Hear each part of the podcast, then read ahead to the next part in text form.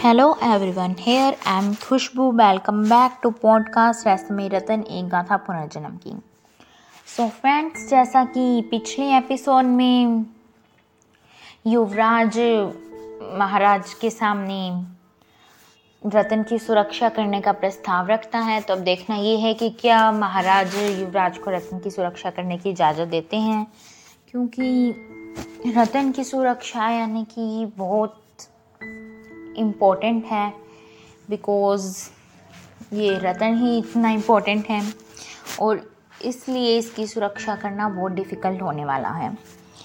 तो अब देख, जब सभी यही कह रहे हैं महाराज को कि उन्हें युवराज को परमिशन दे देनी चाहिए तो अब देखते हैं कि महाराज क्या फ़ैसला सुनाते हैं।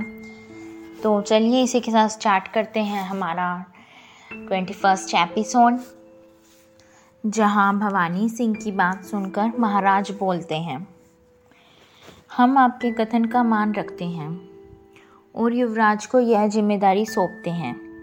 किंतु युवराज यह मत भूलिएगा कि रतन की सुरक्षा कितनी आवश्यक है।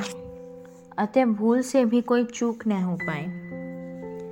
युवराज जी महाराज, हम अपनी जान दे देंगे, किंतु इस रतन पर आँच भी न आने देंगे। यह हमारा आपसे वादा है। और जैसा कि आप जानते हैं, हम अपने वादे से कभी पीछे नहीं हटते। और फिर युवराज को रतन की ज़िम्मेदारी दे दी जाती है। युवराज यह ज़िम्मेदारी पाकर अति उत्साहित होते हैं। अतः रतन की सुरक्षा का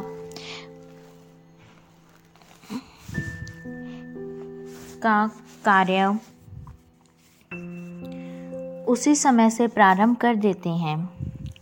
वे मामा भवानी सिंह, मंत्रीवर व भंवर सिंह के मार्गदर्शन में रतन को सुरक्षित रखने की तैयारी प्रारंभ कर देते हैं। रतन की सुरक्षा के लिए अच्छी खासी तरकीब बनाई जाती है।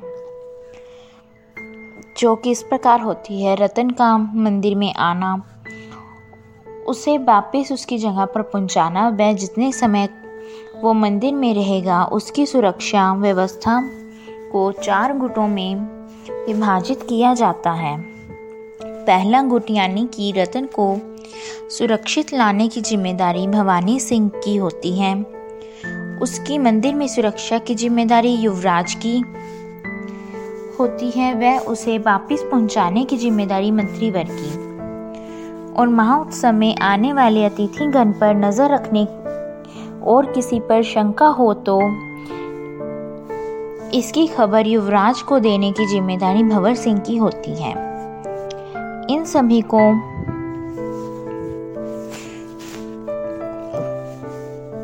सैनिकों के साथ कुछ सैनिकों का समूह भी होता है, जो कि इनकी इस कार्य में मदद करता है। तरकीब बनाते ही प्रातः रतन की सुरक्षा का कार्य प्रारंभ कर दिया जाता है, क्योंकि रात्रि में महोत्सव होता है, इसलिए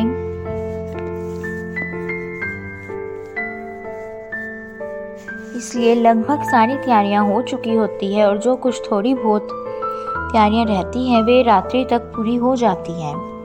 और आखिरकार वह पल आ ही जाता है, जिसका सबको बेसब्री से इंतज़ार होता है। इस उपलक्ष्य पर पूरा राज्य सजाया जाता है। फूलों की सुगंध से पूरा राज्य महक रहा होता है। जगह जगह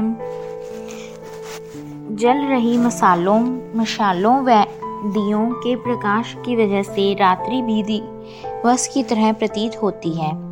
राज्यवासियों में उमंग व उल्लास होता है। राज्य के मंदिर को विशेष रूप से सजाया जाता है क्योंकि उत्सव मंदिर में ही होना होता है। मंदिर में लगी माँ भवानी की विशाल काय मूर्ति का श्रृंगार स्वयं राजकुमारी करती है। महा उत्सव में अन्य पड़ोसी राज्यों से अतिथिगण और माने हुए संत महात्मा भी माँ भवानी के दर्शनार्थ पधारते हैं। उत्सव में खूब रौनक लगी होती है। हर कोई श्रद्धा भक्ति के साथ माँ भवानी के दर्शन करता है। वह अति उत्साहित प्रतीत होता है। इसी तरह महाउत्सव चल रहा होता है और इसी बीच बेला राजकुमारी से पूछती है कि राजकुमारी आपने तो कहा था कि महोत्सव तक आप हीरालाल जी की सच्चाई का पता लगा लेंगी, किंतु अब तो महोत्सव भी आ गया है। और अब तक आपको उनके खिलाफ कोई सुराग नहीं मिला है। तो अब आप क्या करेंगी? राजकुमारी, आप सही कह रही हैं सखी। हमने यही कहा था। कि हम महोत्सव तक सत्य का पता लगा लेंगे और हमारा वाक्य, हमारे इस वाक्यांश का तात्पर्य उत्सव के प्रारंभ से नहीं, अपितु उसकी समाप्ति से था। अतः आप निश्चित रहिए, सत्यम हार आकर ही रहेगा। किंतु कैसे राजकुमारी? उनके साथ वार्तालाप से यह तो मालूम पड़ ही गया है कि वे किसी व्यापारी कुटुंब से नहीं, अपितु किसी राज परिवार से ताल्लुकात रखते हैं। और कौन से राज परिवार से ताल्लुकात रखते हैं, ये भी उनके कक्ष की तलाशी से पता चल ही जाएगा। तो अब आप उनके कक्ष की तलाशी लेंगी। हाँ अब यही एकमात्र उपाय है। और मौका भी अच्छा है। सभी यहीं उत्सव में व्यस्त हैं, अतः हम अपना कार्य आसानी से कर सकते हैं। और और फिर ये कहकर राजकुमारी अतिथि ग्रह की तरफ़ चली जाती है। जब वो अतिथि ग्रह की तरफ़ जा रही होती है तो देखती है कि युवराज उत्सव में दर्शनार्थ पधारे संत महात्माओं के साथ तलवारबाजी कर रहे हैं। वो यह सब देखकर चकित रह जाती है। युद्ध और संतों के साथ यह बात कुछ समझ में नहीं आती। वो पूरी बात जानने के लिए वहाँ एक खंभे के पीछे छुप कर वो सब देखने लग जाती हैं। वहाँ से उसे कुछ साफ़ सुनाई नहीं देता, बस कुछ थोड़ा बहुत ही सुनता है, जो कि कुछ इस प्रकार होता है।